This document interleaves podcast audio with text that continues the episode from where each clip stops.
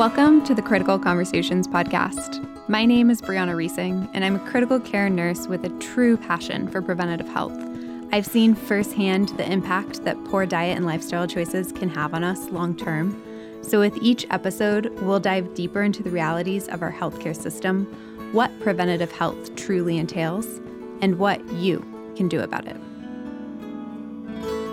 everything's overcomplicated. Our mm-hmm. lives, our clothes, our food, like it's all confusing. It's overcomplicated. It's over unnecessary. And I think a big thing that I always remind people is you do not have to become a chemist or an expert in everything, but you do have to build an awareness or consciousness of what you are allowing into your home. Like yeah. someone else is not going to do it for you. We yeah. want people to do it for us, right? Yeah, the house is the only environment you truly have control over mm-hmm. for the most part. There might be other people in your house, whether they're roommates or your significant other or even a friend like that might not fully agree with you. So we don't even have full control all the time right. with what we're bringing into our house, but we can do the create the most change within our own controlled environment. Yeah, within our own space. The yeah. power. yeah. It's true though. right. And be proud of the changes that you're making. Yeah. I think that's key too because if you just focus on what you haven't been able to achieve, which a lot of my clients focus the just overwhelm on that, is so real. And then the overwhelm just becomes yeah. so real. Yeah. and then you're putting yourself into such a stress response that's creating its own health issues in and of itself. So you're working on your health but you're stressing yourself out by working on your health and then you're just going to be chasing your tail completely right. which is why you always have to take a step back and get perspective of yeah. what can i do? I am trying. I'm putting effort in and that's what really counts. And that's why you're here Hello. Welcome back. This is Bree, and you hear Jennifer on the other side here. Jennifer Klotz. She's a registered dietitian, holistic nutritionist, and she is an expert in all things hormones and fertility, infertility, and food allergies and sensitivities, and the toxins that are affecting our health in our environment and in our food. So, expanding from the conversation that we had last week with Heather in episode 17 we're bringing in the health expert herself to dive into the health impacts that our clothes that we talked about and the plastic exposures and the hormone disruptors mm-hmm. and how it's affecting us all together. It's affecting us so much. Yeah. So thanks for having me back. Yeah. Hello, everyone. I'm excited to talk about this because I think it's a really empowering topic. Um, so I want to start the conversation with saying, uh, don't freak out. Don't get scared. um, you know, we're going to be talking about some heavy topics, I would say. Um, you know, heavy symptoms or even disease states, but yeah. that doesn't mean that there is not a way that you can take your power back and that you can use the information that we're talking about to change your life yeah. and change your health. Yeah, I mean, the information can overwhelm you and scare you and make you feel like you can't do anything right. Mm-hmm. We've all been there. I've been there. You've been there. It's all part of the learning yeah. curve because you're suddenly becoming aware of something you've never thought about before. Yes. And as humans, we tend to go on the like the negative side first before we're able to see the positive and that's why we're expanding this conversation it's why information is truly power and empowering yourself with the information we're sharing just allows you to make better choices down the line yes so, where should we start? Should Plastic. We, plastic. Well, yeah, Heather was talking all about microfibers, yeah. which are, you know, a growing issue. It could be a really big issue. It sounds like it's a bigger issue than straws. Yes.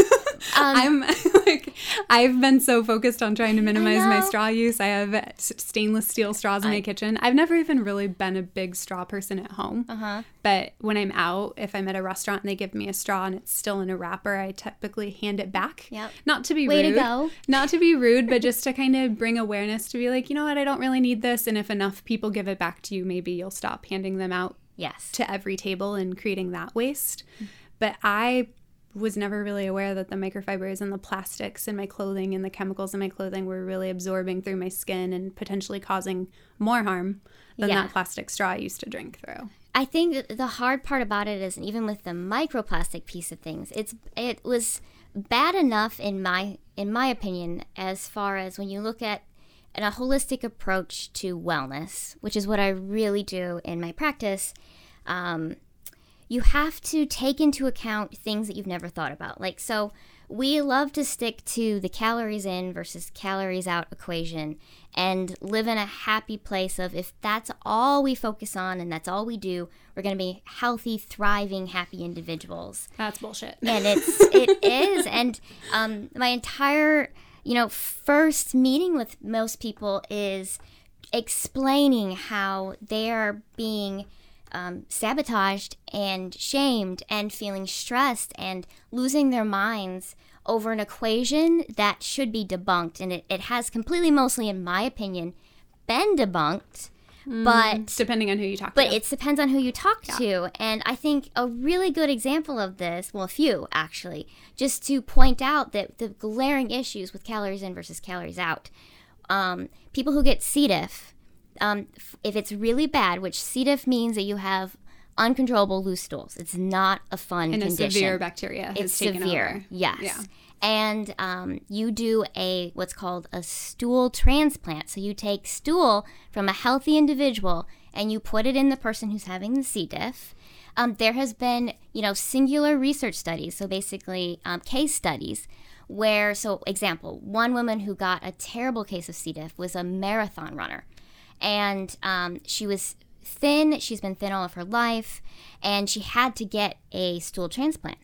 And she did it. And within three months of that transplant, she had gained over 25 pounds, changing nothing in her diet, still running the same amount of miles that she ran on the daily, mm-hmm. her lifestyle being 100% the same, besides getting stool from someone that they then went back after she started having these massive weight gain issues mm-hmm. where she was freaking out. She's like, I'm not changing anything. Yeah, you know, nothing's they were, different. Nothing's different. They were worried about cancer, you know, things that can turn on such a strong metabolic process like that.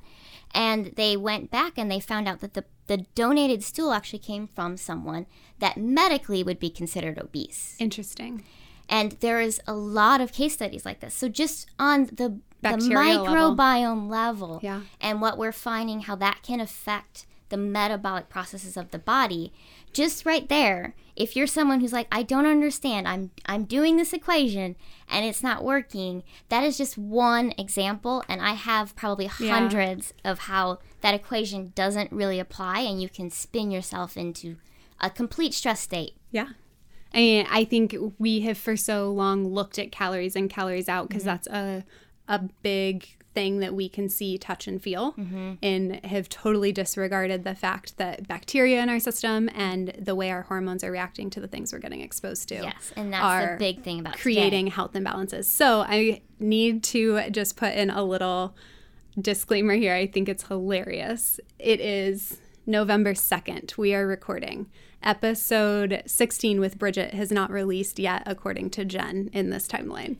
Within minutes of that episode, our other functional nutritionist who's on this podcast immediately started talking about fecal transplants. Mm. The power of the microbiome is real and the way it's creating imbalances in our health is powerful. Mm. And I think it's hilarious that both of them, within minutes of talking about any health issues completely different from each other, mm-hmm. are going back to the same solution. So I'm not recommending that everyone go out and get a fecal transplant, no. but what we're talking about in this conversation is looking at things that you are being exposed to on a daily basis that could be causing imbalances in your gut health, in your microbiome, in the bacteria that's in your body, and the hormones in your body. And looking at the picture from a different perspective than just the larger calories in, calories out that used to be the old way of doing things. I could not have said it better. Yeah. And that's really funny because I hilarious. have not heard Bridget's episode. When you started talking I'm probably going to be laughing. Transplants. Yeah. Look at us. We have no fear Here's of talking about poop. No, we are going to normalize poop in the Critical Conversations poop. podcast. If you if you know me really well, my sister Heather laughs about this all the time. I have n- no shame about talking about poop because it's so essential. We shouldn't have shame talking no, about poop. and we shouldn't. And my clients are at first are really surprised at the specific questions that I ask them about their poop. But you have to be looking at your. It's huge. Yeah. We need to do a podcast we on will. just looking at your poop and why it matters.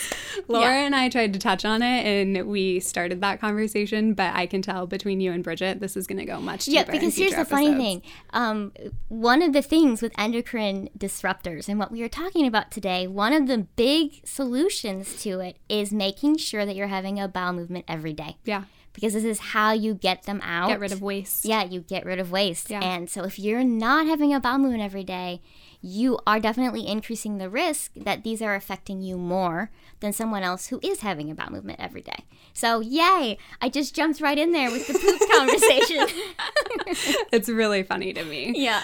um, so let's get into plastics and the way they're affecting our body and the balance within our bodies and what you've experienced in your practice of why you also agree that it's just just as important as Heather was talking about previously, and just give us that deeper understanding of why we need to become more aware of these changes. Yeah, the environmental, basically the chemical load that we are being exposed to, I think is a really important conversation because um, we're just going to see more and more of the effects of it. And for the listeners listening right now, um, simply put, if you answer yes to any of these things that I'm going to list, um, there's a strong chance that you're going to feel better and be impacted by becoming aware of endocrine disruptors and how they are affecting your body. So, one of the big ones, acne. This can be a big reason why um, people are getting acne. If you're having symptoms of depression, endometriosis, fibroid problems, cysts, um, infertility, PCOS, PCOS, which is up to 10% now wow. in the US, which it's just rapidly growing. Yeah. Um, one in six women are having fertility problems now. And this is a big component of it. And if you come and see me for infertility, this is one of the big things we tackle, especially if other things have been addressed where, you know, you're eating well, um, you think you are eating enough fat in your diet, um, you think nutritionally, you know, that's all up to board, but there's things genetically that could be going on, but also just the chemical load and what it does to the hormones can be such a big impact. And when you say this, what are you referring to? So your exposure to plastics, okay. um, your exposure to eat, just the environment in general, just all like, environmental toxins yeah, that are disrupting toxins. our hormone balance. Yeah, yeah. And so, but what you can control is what you're bringing into your home. So, while we could talk all about the water contamination and the air contamination, which is what most people think about when they hear, right. oh, there's environmental chemicals, mm-hmm. the pollution that we are cleaning products. Yeah, that's yep. a big one. That can be a whole other episode. Yeah, a whole other episode because it's, a, you know, each one of these things can be like, you know, just your makeup or plastics in your kitchen or um, cleaning products. Uh, all of them can be an episode all in of themselves yeah. because they are, you know, an important part of your life. Right. And they can be hard. It can feel hard to change them. Right. They're all small exposures individually. They mm-hmm. don't seem like that big of a deal. Yes. And then when you bring them all together and add them up and the potential damage they could be causing. And I what... think that's a big thing with the research that is really concerning um, the research that has been done on some of the endocrine disruptors. But I think a big thing that I do want to mention there is a subclass of endocrine disruptors that are called obesogens, which I did mention in the first, episode. first episode. Yeah. Um, and they're called this because specifically they really cause um, weight gain and they cause disruption in your hunger and fullness cues. They can actually make you want to eat more. Um, and they just change um, metabolically how your body is storing fat which is why they're at that subclass called obesogens. Obesogens. And these are specifically related to plastics that we're being exposed to? Everyone knows you have endocrine disruptors, which there are becoming numerous. Right. The last I checked, there was over 50. I think the number is escalating as far as just the sheer number of chemicals that we're exposed to is in the 100,000s. Wow. And we're not specifically studying them all to right. see if they are endocrine disruptors. And we don't know when they're combined in certain concentrations what they then are doing in themselves. Right now, they're all being studied individually in tolerable doses. Yes. People like me, or even researchers who are deeply concerned about this, are saying we have to create basically a chemical soup that we are, you know, testing on animals, because that's the the first place you have to start because we are testing chemicals, but it has to be in combination because like they when they test umbilical cord blood, the average number of chemicals inside that at birth is 235.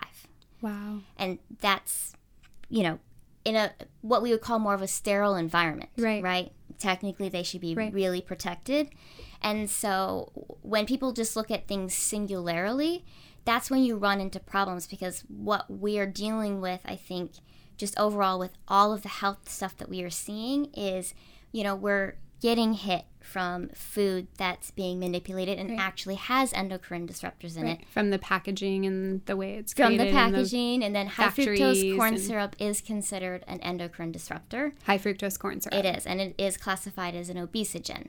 So just that alone is disrupting your hormones. Wow. Just that.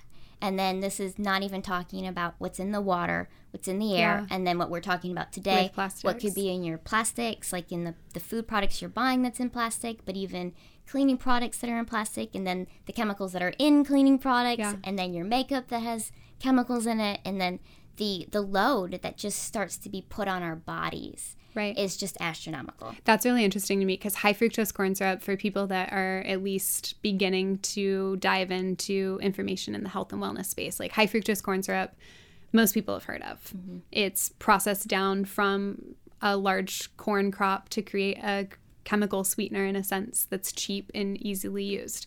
Most people in the health and wellness space that have started to learn about their food have decided to avoid high fructose corn syrup altogether. I know when I personally learned about it, I started paying attention to it in my food and wouldn't eat it or would find a better solution for the product that didn't contain it.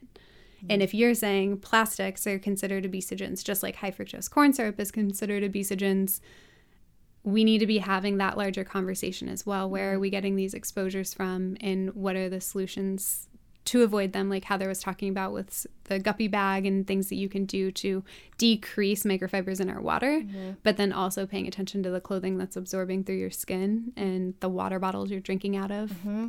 Like it's all connected. It's all connected. and but I will have solutions. There are simple things that you can start doing. It, the biggest one, we keep mentioning it, yeah. changing out your water bottle. Yeah. Um, even plastic water bottles that are labeled PBA free, those can actually be worse because those chemicals haven't even been tested yeah. or studied. From my understanding with BPA, it's the chemical that they're pulling from all of the products on the shelves because customers are asking for it and people stop buying it. But they're still selling plastic water bottles yes. that are labeled BPA free, and yet what did they replace it with? Right. you hit the nail on the head because the I think the big thing that is a problem in this area is that how we handle chemicals is that it's only pulled or considered a problem after it's become a problem. So where we've we have direct connection with people becoming sick or it's causing cancer, mm-hmm. like asbestos being the, the top example right. of that. And it's still not banned completely in the United States and this is a known carcinogen. Right. It, it's known to cause cancer. All other westernized countries have banned it. So Canada, Australia, the you know Europe, um, they saw this research and they were like, we need to get rid of this. Mm-hmm. And most of them have had this banned since the 90s. And this is still not banned in America. We're still holding on to it. We're still holding on to certain subsets of it. So some of it has been banned, but it is still being used. And that's part of the problem because the EPA is who's responsible for this, the Environmental Protection Agency. And their hands are tied, honestly, because they tried really hard to get asbestos banned. Mm-hmm. And they weren't even able to ban something that is known to cause yeah. cancer mesothelioma. Yeah. It's, it's a huge health issue. It's a huge health issue. And so, in a way, they kind of threw up their hands and they're like, fine. Plus, they are limited in how many chemicals they can test at a time. Um, there's lots of rules and regulations with that, yeah. and that has not been updated in over 40 right. years of how they can handle these things. And so it's a growing problem. So we've released about 85,000 chemicals onto the market that have not been tested for human consumption and have not been tested in human consumption together. And so that is when when when someone's like, "Oh, you know, I think you're making a big deal about this." When you really look at the research, you know, for say phthalates, for instance, which is another endocrine disruptor and right. falls under the obesogen cat- category, they can say, "Well, it's only been tied to, you know, causing." What appears to be mel- metabolic issues. you know, it, it looks like it might be doing this. Which is a huge issue in our country. Right. It's and so metabolic growing, issues are a big problem. Yeah, right? diabetes, obesity, yes, all of that. Exactly. Yeah. But because it cannot be, you know, uh, you know, directly correlated and hardcore. It's like, oh, let's take a soft stance Yeah. on this.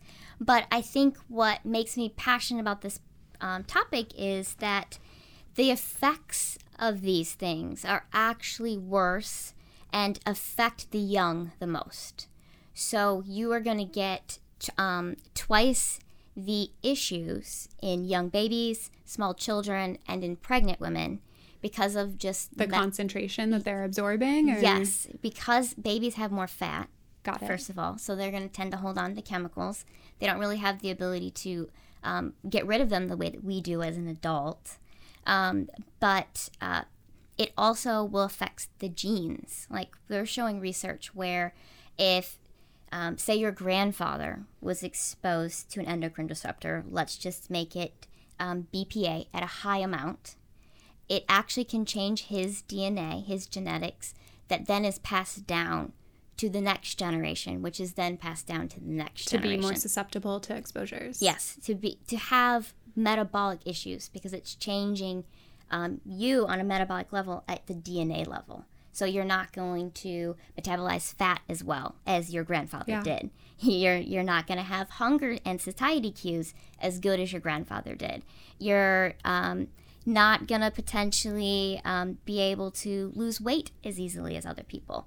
And we're definitely seeing these things today. Yeah. Like And those are things that can get overwhelming because you can't control what your grandfather was exposed to. Correct. and And just to think about that, that's one of those moments where it's like, well, screw it. It's all out of my control. I don't have power over anything. I might as well just eat whatever I want, buy whatever I want, and use whatever products I want. But that's not the case. What we're telling you is that there actually truly is power for you to decide what products you're using, what products you're bringing into your home, what products you're exposing your body to. Mm-hmm. And over time, decreasing those exposures will have drastic health impacts. yes. So when you're saying that plastics specifically and these other chemicals are labeled obesogens, what is that doing internally to you on a hormone level and on a cellular level? Right. So just off of the, the the top list of what obesogens have been tied to is what they basically what they can affect or cause includes thyroid disorders, autoimmune conditions, leukemia, ADHD. Um, behavioral issues are actually a really big thing that's tied to it in research. Asthma, skin issues, brain fog, massive hormone issues. So the fibroids, PMS, um, fertility problems, PCOS, um, and then it's even tied to heart disease, and then obviously the whole metabolic disorders Yeah. spectrum. So diabetes. all of the things that either you're suffering from personally or you know somebody who's suffering from. These are all very statistically significant health issues in our country right now. They're big issues we're talking about. They're there's a large pharmaceutical industry created to help treat these problems with more medications and more chemicals. Right. If we can actually reduce our chance of developing these problems or actually reverse our issues with these problems by decreasing our exposures, mm-hmm. like why isn't this a bigger conversation?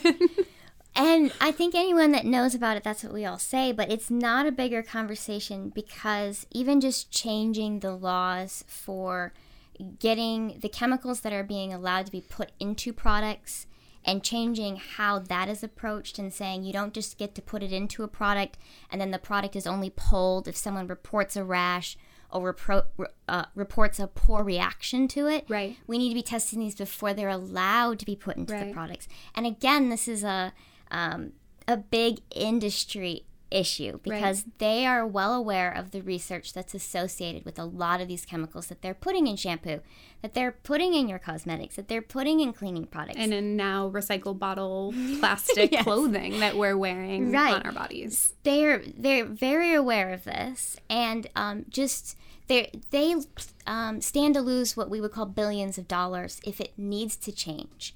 So, for example, um, there was a major bill put to Congress in 2016, um, the Toxic Substance Control Act, which had not been updated in over 40 years. Small changes did move through, but it was changed dramatically from what they wanted it to be, which was allowing the EPA to be testing at least 20 chemicals at a time, giving them more control over what can go in and out, um, making them more of authority in this spectrum so we can start to get a handle on it. And the chemical industry spent over $64 million lobbying in Washington against this bill to make it less stringent. Wow and they succeeded. That's the kind of stuff that just pisses me off. yeah.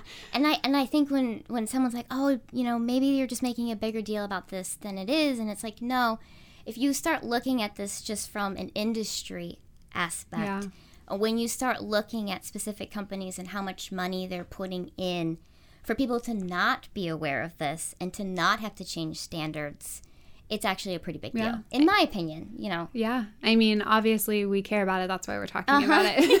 and I just care about. I see so many women who um, are struggling to feel well. They're struggling to have a baby. You know, they're they're struggling to be comfortable in their own body, and that that's a heavy weight to be walking around with, and they're shouldering all the blame. They're walking around and saying, "This is me. This is my fault." I'm not good enough. Yeah. I'm not doing this right. Yeah. And that's why we need to have these bigger conversations because to me, uh, this is what I talk about with my clients. Like, depending on what's going on with your body and using a systems approach, I can start to see okay, I think these things are actually having an effect on the symptoms that you're having or the fertility issues that you're having. And we need to have this bigger conversation so that way you can take your power back and you can feel amazing and in many cases have a baby. Yeah. And I have and it, that makes me excited and it makes me passionate because that's why that's why I'm going outside my comfort zone and doing a podcast because women need to know that there's so much that they can do for their health and that there's not just this small box of calories. It, right. It's so big and yeah, I love that approach. And I think it's so interesting too because you are a nutritionist. You went to school to study nutrition. Mm-hmm.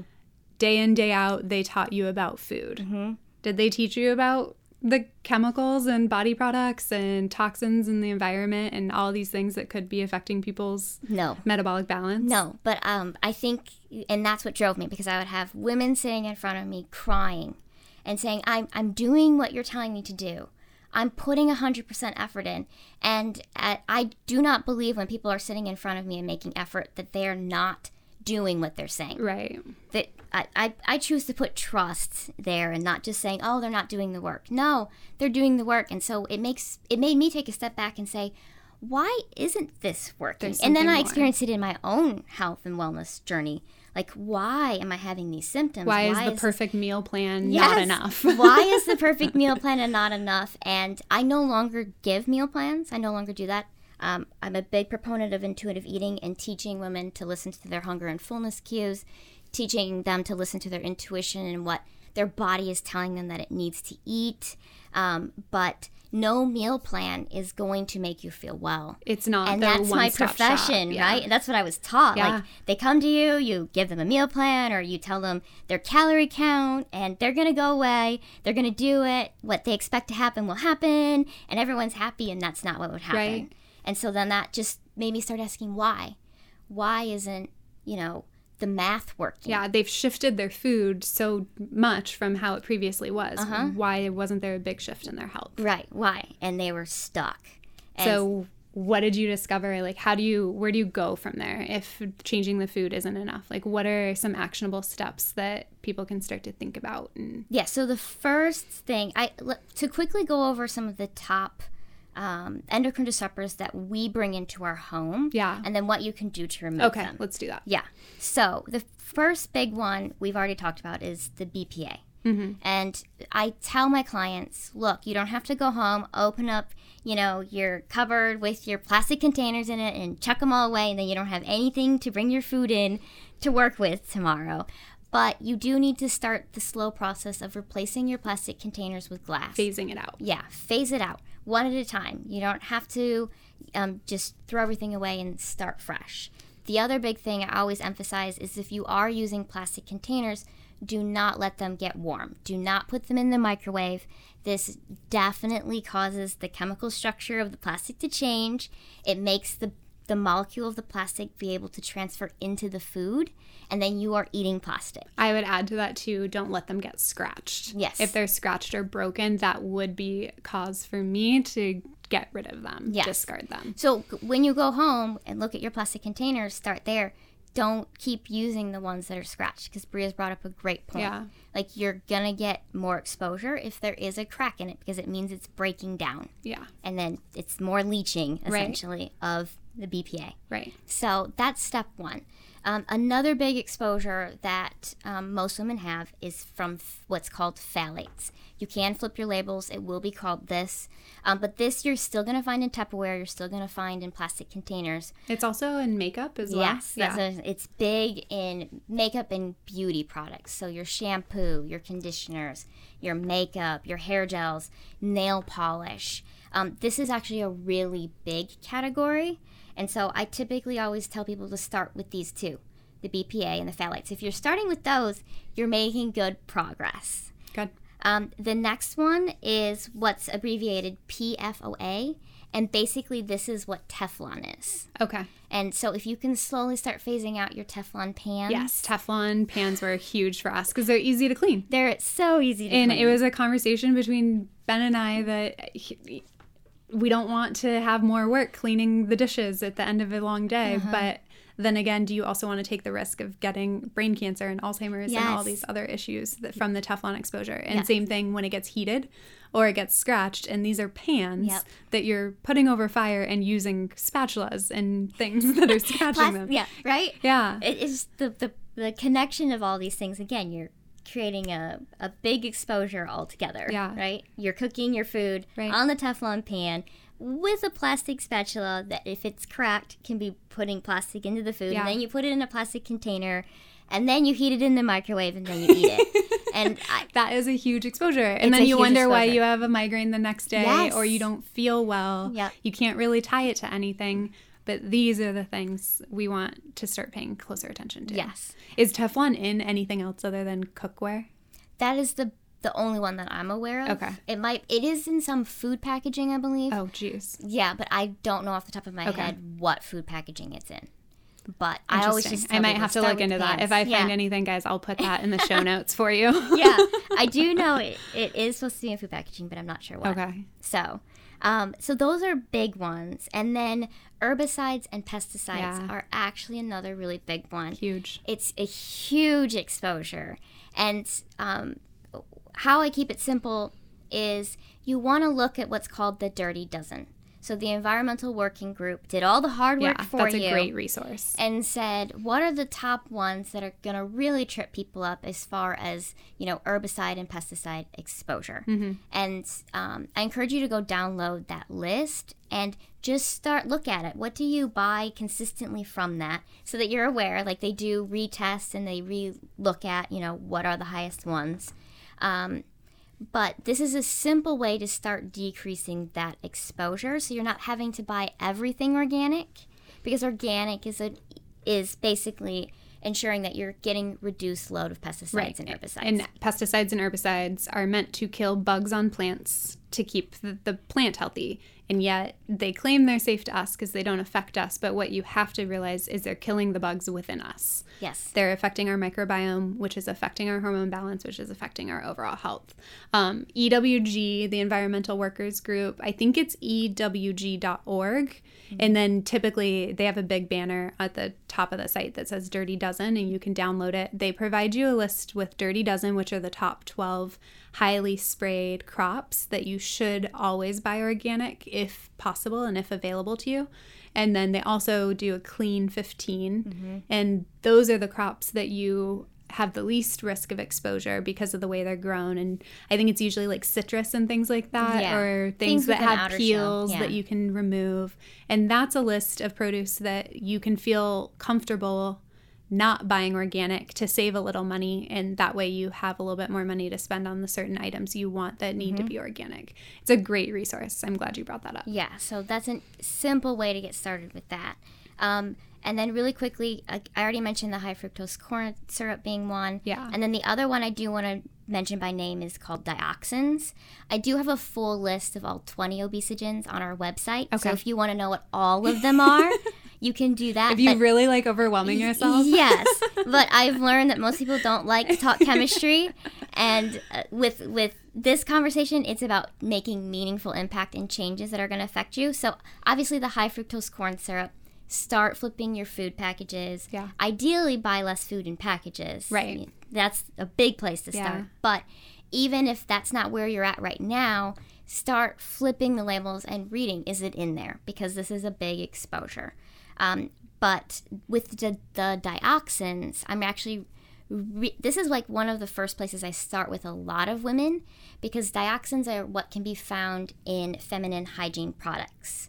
Interesting. Yeah, so um, we get a high exposure with using tampons and pads of dioxins. And so something that's helping us with, you know, like our cycle and supposedly our hormones, we're actually hijacking by Wow. exposing ourselves. Is to- that the same for organic tampons? no. So that is why I typically I'm like, if you want a big win right away, because we use these things monthly and it's a simple switch for most people to make, Mm-hmm. start buying your pads and your tampons organic. And organic tampons and pads are way more accessible than they've ever been. I saw Ever them on the shelves at Target. Uh huh. Like before, you had to go to a specialty store to buy them. You can get them on Thrive Market now, I think, as well. And places like Target. I know the larger companies, like Tampax and things like that, those companies also have organic lines. Do you trust those, or do you go for like the smaller companies when you're looking for organic? I kind do of a loaded smaller. question. I don't. I the honest moment. I I've read enough about the lobbying because there was a bill put before Congress about um, female hygiene products and the fact that they need to be labeled and they're being associated with the increased rise of endocrine cancers and um, making people aware of that. And I know that some of the larger companies lobbied against this bill. Yeah. And so f- for me, like how my my values work, like when I find that a company is deliberately trying to keep the status quo about information that they are well aware of, they they know that this issue exists, Right. and yet they still continue continue to sell the product. yeah, from my perspective, it's almost as if they're just trying to get a piece of the organic profit. Yes. The thing that drives me crazy when I see a big company like Tampax just comes to the top of my head. Yeah. Um, the same company will have two boxes on the shelf. One is organic, one's not. Mm-hmm. One's a few dollars cheaper. They're hoping you'll just buy either or, depending on what your morals are. yes. But on a deeper level, I always question if you can make an organic product and make it available to the customer, why not put all of your money in processing into making all of your products Yes. organic and making that transition? If you if you're doing it for the health and the sustainability and the environmental aspects of it, like you were saying, in other words, why not change the processing of all of your products? And I totally agree. Exactly. So if I see a smaller company that has the product available for a similar price and Uh-huh. it's available to me at that time, I buy it. If I'm on the road and I'm in a pinch and that's the only thing available to me, I will buy that bigger brand organic. And if the organic tampon's not available, I honestly don't buy it I know. and I Don't don't either. use it. I don't. Yeah. I would rather not use anything it, Mm-hmm. that can cause a large exposure because the mucosa of our, our vaginal tissue is highly absorbable and that's a huge exposure for a lot of people. Yes. Couldn't have said it better. That's exactly what I tell I went people. on a little rant there. No, but I do think it's key. Like, if that's what's available to you, then do please buy the bigger brand organic because that's what's available to Yeah. you. But um, it's a big exposure for women, so that's a an important place to start. Um, after the plastics in your kitchen, you I- don't have to do all the things at I once. would I would do the tampons first. If you're a woman and you're listening, or even if you're a man and you're listening, start that conversation. And I think that right there is a Mm-hmm. If simple you're a change. man and you're listening, go to the store, buy your significant other a surprise gift. Put a bow on it. yes, yes, exactly. Um, and then the the next one I typically do then is depending on the type of complaints that they're having, whether or not it's say like migraines. Um, migraines, I'm going to steer them more towards starting to look at their cleaning products and kind of taking that into consideration because that can be a big trigger for it's migraines in the air. because it's in the air. Um, you're breathing it in, and it can it can um, and artificial um, uh, fragrances is another big Mm-hmm. Perfume, body sprays. body spray, Yeah. um, which it, it can feel overwhelming, but if you just have to start with your one thing. So if you're having more along the lines of skin rashes or hormone disruption, um, I tell people then you need to put makeup on maybe your higher category Makeups, list. lotions, body Yeah, washes. because you're putting it on your skin, you're absorbing it. Yeah. um, and that's a big exposure. skin absorption. I don't understand why it's not. There's not more awareness around it because in the medical field, in the hospital, we prescribe medications that g- are absorbed through a mm-hmm. skin patch, a very small skin patch that's barely a half an inch to an inch at the largest. Mm-hmm. You put it on your arm, you put it on your back. It absorbs very quickly uh-huh. through your skin to provide relief. We do it for people having heart attacks and chest pain with nitroglycerin, and within minutes they have relief. Mm-hmm. Why aren't we talking about that with the lotions and things that we're rubbing into our entire body? I know. It, Think and- about that exposure. And people say it doesn't matter. And that's what's scary. It's funny because the first awareness that I had that what you're putting on your skin impacts you to a deep level was I was working with a client that had celiac disease and she was extremely flared. She couldn't fi- figure out where her exposure was coming from. And um, I was telling her, well, have you checked your makeup? um, like what you're putting on your skin if it contains wheat that can if you're highly highly sensitive this can be triggering you and she went home she looked at all her makeup she had basically all of her products contain some form of wheat in them yeah, they're including like hydrolyzed wheat yeah proteins hydrolyzed and wheat things. protein Yeah, um, because it's supposed to be I'm making very much aware of those. yes, yes, yeah. You would, yeah, Yeah. exactly. And she literally two days later, all of her symptoms had gone away.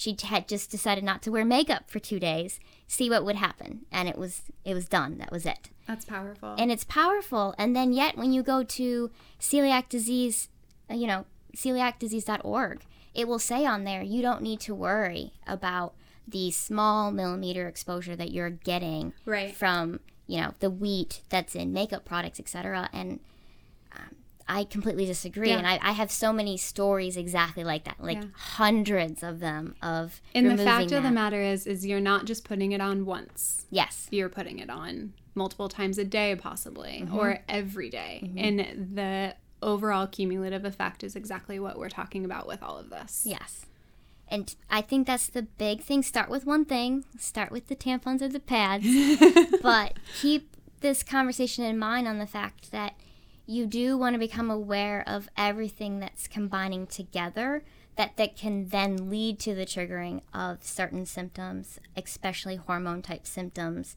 that you can start to be having because it's not i guarantee you it's not just one thing that's causing it and it does make it harder but um, when you just take it one step at a time um, and you start to see how you feel a little bit lighter with each change. Right. You know, that's the big thing with my clients. They're like, I thought this wouldn't really do anything. but, it's working But it's working. Like some people switch out their pads and they're like, I'm sleeping better. I don't know if it's connected. And I'm like, no, if it's disrupting you on a metabolic level, yeah it's going to be affecting your sleep. yeah And, and I, if there's a mental component in it too yes, who cares That's what I always if say. If you think I'm it's like, working and it might actually be working it's a win Great. Take the placebo and run. That's what I say because it's going to be motivating. And so I, I think that's frustrating when Yeah. people are just like, oh, it's all in their head. And it's like, no, not. But if it is all in their head, so And it's what? working. Yes, exactly. I totally agree. So uh, I think we are going to wrap this episode up, and we have so much more to talk about. Before we started this episode, we were chatting about plastics and all the things Heather was talking about in the last episode, and we couldn't help but think about the plastic exposure in the daily cup of coffee. yes. You're calling me out on it. We were talking about this before. Yeah, it's a huge exposure. There's a lot to say about it. They're both passionate about it for very different reasons. And I think that'll be the next upcoming episodes you guys can look forward to. So thank you. Thanks, Jen. Thanks for being here. Thanks for having me. This was fun. Doing these live and in person puts a whole new element to this. I love it. I can see them, we can interact, Mm-hmm. and now we're going to go have fun and swing on the beach. Yay. I'm excited. All right, thanks, guys. That was episode 18, and we will be back. Heather and Jennifer have so much more to share. And as we've mentioned before, they are hosting a She Day tour, And we're going to different cities throughout the year next year in 2019 Los Angeles, Orange County, Nashville, and Chicago. So check out their website, shechangeseverything.com. They're going to dive into information like this on a much deeper level. It's actionable, the community is incredible, and you will want to be there. That's it. We'll see you next week.